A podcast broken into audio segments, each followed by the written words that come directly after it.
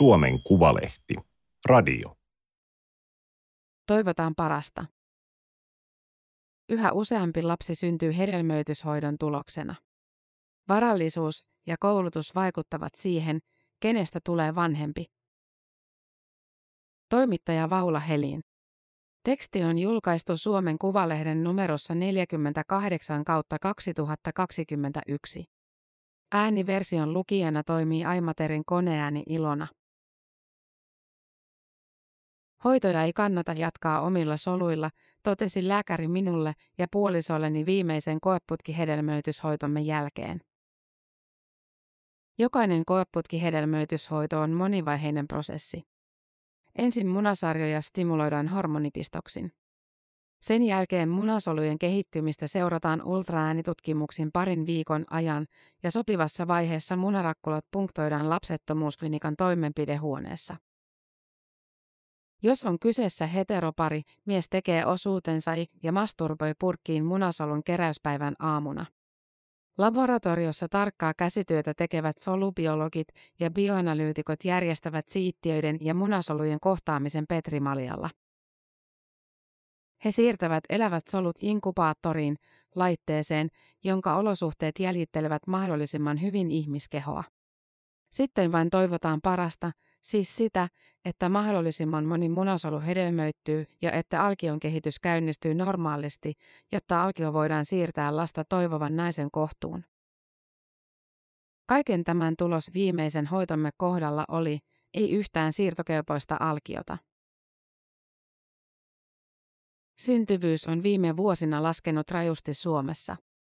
Se johtuu ennen kaikkea siitä, että esikoislapsia syntyy vähemmän kuin ennen. Vanhemmaksi tullaan paitsi iäkkäämpänä kuin aiemmin myös iäkkäämpänä kuin toivotaan.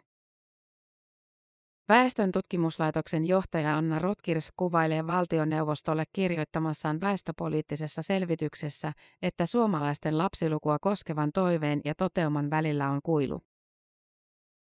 Nollatoiveen omaavilla, joita Suomessa on noin 12% lisääntymisikäisestä väestöstä, on helpompaa, he eivät joudu kohtaamaan vastaavia pettymyksiä kuin ne, joilla toive edes yhdestä lapsesta ei koskaan toteudu. Jos väestön syntyvyyttä kuvaava mittari, naisen kokonaishedelmällisyys, pysyttelee Suomessa nykyisellä tasollaan, joka 4. toivottu lapsi jää syntymättä. Rotkirch arvioi, että toteutunut lapsiluku tulee olemaan nyt hedelmällisen väestönosan keskuudessa lopulta hieman suurempi. Ehkä vuonna 2040 joka 6. toivottu lapsi jäisi syntymättä. Kun yhä useampi lykkää lapsen saamista vanhemmalle iälle tai epäröi nuorena ja katuu nelikymppisenä, lääketieteellisen avun tarve lisääntymisessä kasvaa. Sillä vaikka lapsen saamisen vaikeuksiin on monia syitä, liittyvät hedelmällisyyden ongelmat usein juuri naisen ikään. Hallituksen uusissa väestöpoliittisissa linjauksissa korostetaan, että yhteiskunnan pitäisi paremmin tukea jokaista ihmistä saavuttamaan toivottu lapsilukunsa. Mitä tämä kaunis kirjaus voisi konkreettisesti tarkoittaa? Ensimmäinen koeputkihedelmöityshoidolla alkunsa saanut lapsi syntyi Helsingissä vuonna 1984. Sen jälkeen tuli lapsen syntymään johtaneita onnistumisia Turussa, Oulussa, Kuopiossa ja Tampereella. Nykyisin noin 5% kaikista vauvoista, vuonna 2019 hieman vajaa 2500, syntyy lisääntymislääketieteen ansiosta. Yhteensä petrimaljalla alkunsa saaneita kansalaisia on Suomessa suunnilleen saman verran kuin Kokkolassa asukkaita, lähes 50 000. Suomessa aloitetaan noin 9500 koeputkihedelmöityshoitoa vuodessa ja hoitojen kokonaismäärä on viime vuosikymmenen kuluessa vähitellen kasvanut. Myös hoidettavien naisten ikä on noussut. Julkisessa terveydenhuollossa lapsettomuutta ei hoideta, kun nainen on täyttänyt 40. Vuonna 2019 liki 1/5 omilla sukusoluilla hoidettavista naisista oli 40 vuotta täyttäneitä ja hankki siis hoitonsa yksityisiltä klinikoilta. Tällöin yhteiskunnan tuki rajoittuu Kela-korvauksiin. Juuri nyt itselliset naiset ja naisparit kasvattavat lapsettomuushoitoihin hakeutuvien määrää. Helsingin ja Uudenmaan sairaanhoitopiirissä lapsettomuushoidot avattiin näille asiakasryhmille vuonna 2019. Viimeisimpänä lahjasoluhoidot saatiin käyntiin Kuopion yliopistollisessa sairaalassa tämän vuoden tammikuussa. HUS-alueella noin 15% kaikista hyväksytyistä lähetteistä koskee tällä hetkellä lahjasoluhoitoja. Niissä siis joko munansolu, siittiöt tai molemmat saadaan lahjoituksena. Odotusajat ovat lahjasoluhoitojen kysynnän kasvun johdosta kaikille hoitoihin hakeutuville pitkiä. Jopa niin pitkiä, että ehtiäkseen saada yhden julkisin varoin tuetun koeputkihedelmöityshoidon, täytyisi hoitopäätös tehdä erikoissairaanhoidossa mieluusti viimeistään 39,5-vuotiaana lahjasoluhoitoihin hakeutuessa jo vuotta aiemmin. Helsingin yliopiston sosiaalipolitiikan professorin Heikki Hiilamon mielestä on hyvä asia, jos lapsettomuushoitojen kysyntä lisääntyy, se kertoo siitä, että ihmiset haluavat saada lapsia. Hiilamon mukaan peruslähtökohdan pitäisi olla se, että ihmisten halua tulla vanhemmiksi ja kasvattaa lapsia tuettaisiin mahdollisimman avoimesti ja tehokkaasti. Lapsettomuushoidot pitäisi nähdä osana perheystävällistä ja lapsimyönteistä yhteiskuntaa, eikä lisääntymiseen liittyvänä lääketieteellisenä kuriositeettina. Rahan puute on ehkä merkittävin syy lapsettomuushoitoja ilman jäämiseen tai niiden keskeyttämiseen, Hiilamo kirjoittaa vastikään julkaistussa kirjassaan Syntymättömät lapset. Hän on huolissaan kehityksestä, jossa varakkaammat lapsettomuudesta kärsivät voivat ostaa yksityiseltä klinikalta parempia palveluita. Lapsettomuushoidot maksavat myös julkisella puolella, yhden hoitokierron hinnaksi tulee poliklinikka ja lääkekuluinen yleensä hieman alle 1 000 €. Koeputkihedelmöityshoitojen määrä on julkisessa terveydenhuollossa rajattu 3.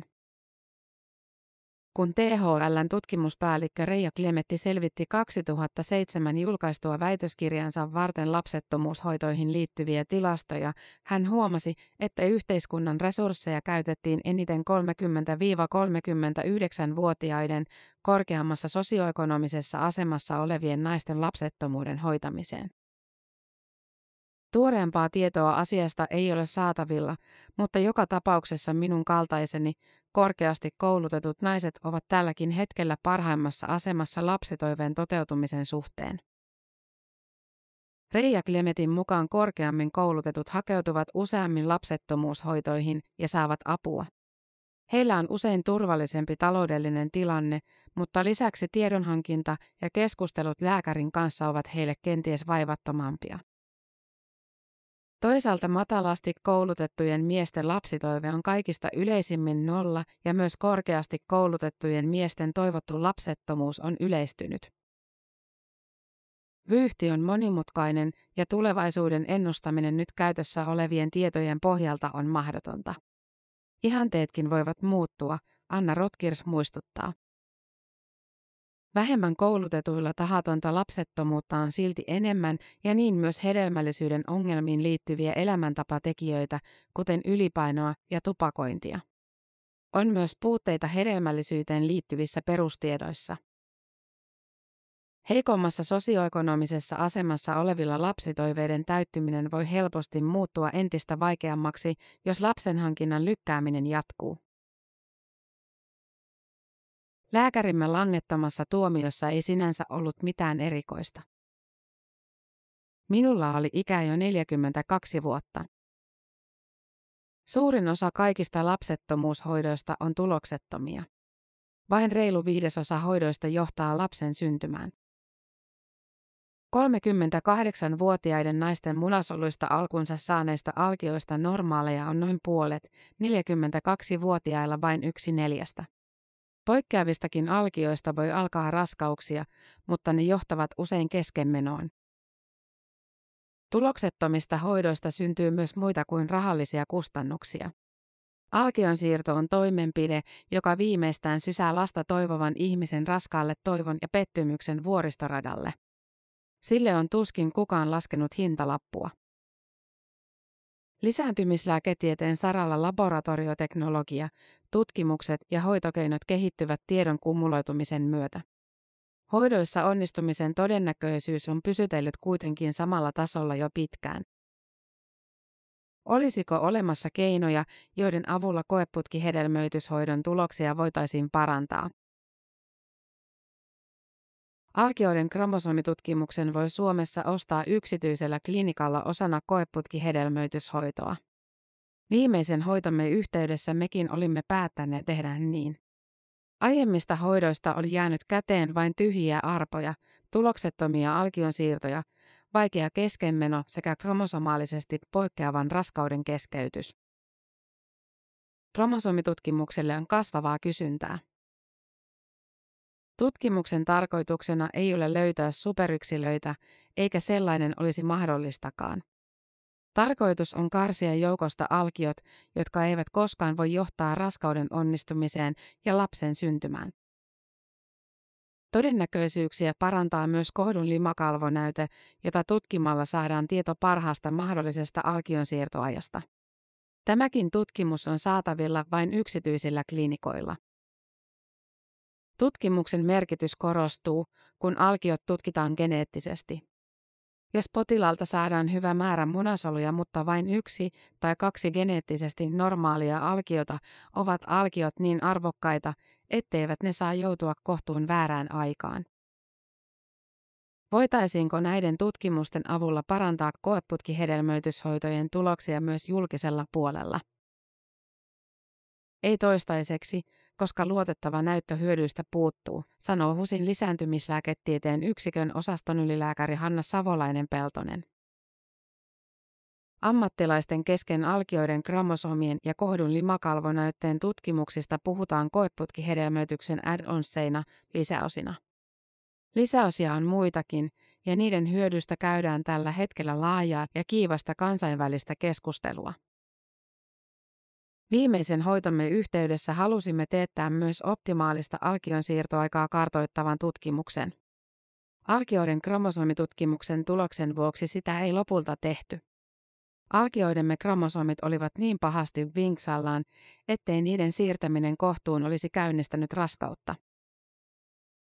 Tutkimuksen tulos oli tyly, mutta se vapautti meidät alkionsiirroista, joista jokainen olisi ollut silkkaa ajanhukkaa. Lapsettomuutta hoitavalle lääkärille muodostuu kokonaisnäkemys hoidettavan potilaan fysiologiasta, hoitohistoriasta, jaksamisesta ja taloudellisesta tilanteesta. Niiden perusteella lääkäri voi sanallistaa potilaalle oman suosituksensa. Meidän valttimme oli Eero Varila, yksi Suomen kokeneimmista lapsettomuuslääkäreistä. Ihmeiden tekijäksikin kutsuttu.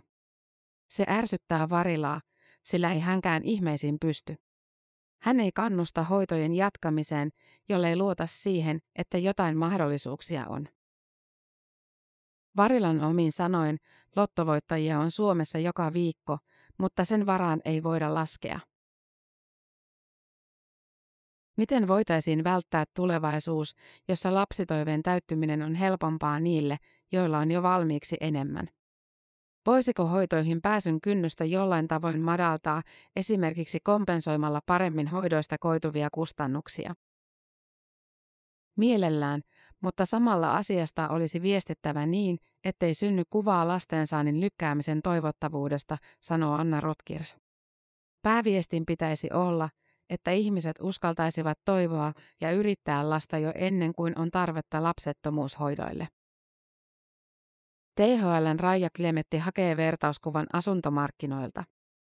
Jos 3 tärkeintä asuntoon liittyvää seikkaa ovat sijainti, sijainti ja sijainti, niin hedelmällisyyden ja lapsen saamisen kohdalla ne ovat naisen ikä ja naisen ikä.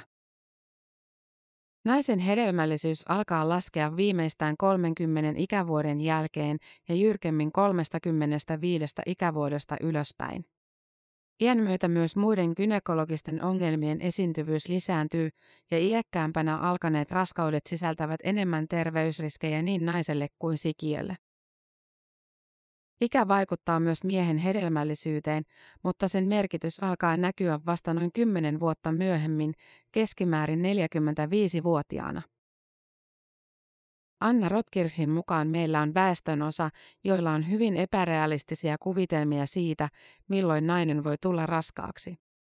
Hedelmällisyyteen ja lisääntymisterveyteen liittyvän tiedon puute on Rotkirchin mukaan no-brainer, mutta puhe lisääntymistietoisuudesta on ollut poliittisesti latautunutta ja jotenkin hankalaa. Löytyy myös tutkimusnäyttöä, jonka mukaan ihmiset lataavat liian suuria odotuksia lapsettomuushoitoihin viimesijaisena keinona saada lapsi, sitten joskus. Tahattomasti lapsettomien yhdistyksen Simpukka ry:n toiminnanjohtaja Johanna Repo on havainnut, että lapsettomuushoitojen avulla voidaan ajatella minkä tahansa olevan mahdollista. Kun Janet Jacksonin kerrotaan saaneen lapsen 50-vuotiaana kertomatta jää, miten paljon asiantuntijoita, rahaa tai muiden sukusoluja ja kehoja on tarvittu elävän lapsen syntymiseen. Tällaisen kuvaston arkipäiväistymisellä saattaa olla vaikutusta siihen, millaisena lisääntyminen näyttäytyy. Mutta Revon mukaan lastensaannin lykkäämisessä on kuitenkin useammin kyse siitä, että lykkäämiselle ei ole ollut vaihtoehtoja. On kumppanin puutetta tai muuta epävarmuutta, elämä tulee väliin. Suomalaisten perheellistymistä pitkään seuranneet asiantuntijat ovat silti yksimielisiä siitä, että tietoa lisääntymisterveydestä ja hedelmällisyydestä pitäisi olla nykyistä enemmän saatavilla. Ei niin, että potilaan elämäntilanteesta tietämätön gynekologi töksäyttää tutkimuksen yhteydessä, kyllä sinunkin olisi nyt jo aika hankkia ne lapset. Vaan siten, että neutraalia ja tietoiseen päätöksentekoon kannustavaa tietoa olisi tarjolla ikätasoisesti perus- ja toisen asteen koulutuksessa. Lisäksi nykyisiin terveydenhuollon rakenteisiin ja kohtaamisiin, kuten opiskeluterveydenhuollon terveystarkastuksiin, pitäisi integroida ikä- ja tarveperustaista hedelmällisyysneuvontaa. Myös sitä, mitä kokonaan lapsettomaksi jääminen omalla kohdalla tarkoittaisi, pitäisi uskaltaa ajatella, sillä niin käy yhä useamman kohdalla, muistuttaa Anna Rotkirch. Lapsettomuushoitojen lopettaminen voi olla hyvin hankalaa, jos oman elämän käsikirjoitus on rakentunut lapsitoiveen varaan. Entä jos lapsi tulisikin seuraavan koeputkihedelmöityshoidon avulla, vaikka niitä olisikin jo tehty esimerkiksi 15? Ehkä kaikki olisikin lopulta vaivannäön arvoista. Tällaiset ajatukset tulivat tutuksi minulle ja puolisollani. Panoksemme lapsettomuushoidoissa olivat jättimäiset, kyseessä oli kahden ihmisen yhteinen elämä ja tulevaisuus. Ja tavallaan, mitä enemmän laitoimme hoitoihin resursseja, aikaa ja rahaa, sitä kiihkeämpi oli halumme onnistua. Kun jo tonneja oli mennyt sinne ja toisia tuonne, muutama tuhatlappunen lisää ei enää tuntunutkaan niin hullulta ajatukselta. Ajattelimme, ehkä on niin, että emme olleet vielä kääntäneet ihan kaikkia kiviä. Sosiologisten tutkimusten mukaan siten ajattelee moni muukin kaltaisemme. Kuulostaa samalta kuin taloustieteissä nimetty päätöksenteon vinouma, uponneiden kustannusten harha. Käsitteellä kuvataan tilannetta, jossa uusia investointeja perustellaan aiemmin tehdyillä investoinneilla huolimatta niiden tuottamasta tappiosta. Vaikka hoitojen epäonninen loppuminen olikin valtavan suuri suru, tosiasiat oli vain hyväksyttävä. Elämä jatkui ja yllätti, sillä vastoin kaikkia todennäköisyyksiä tulin raskaaksi heti hoitojen lopettamisen jälkeen. Perinteisin menetelmin alkunsa saanut raskaus johti terveen lapsen syntymään. 43-vuotiaana ilman lääketieteen apua. Melkoinen lottovoitto, sanoisi Eero Varila. Tämä oli Suomen Kuvalehden juttu Toivotaan parasta. Ääniversion lukijana toimi iMaterin koneääni Ilona.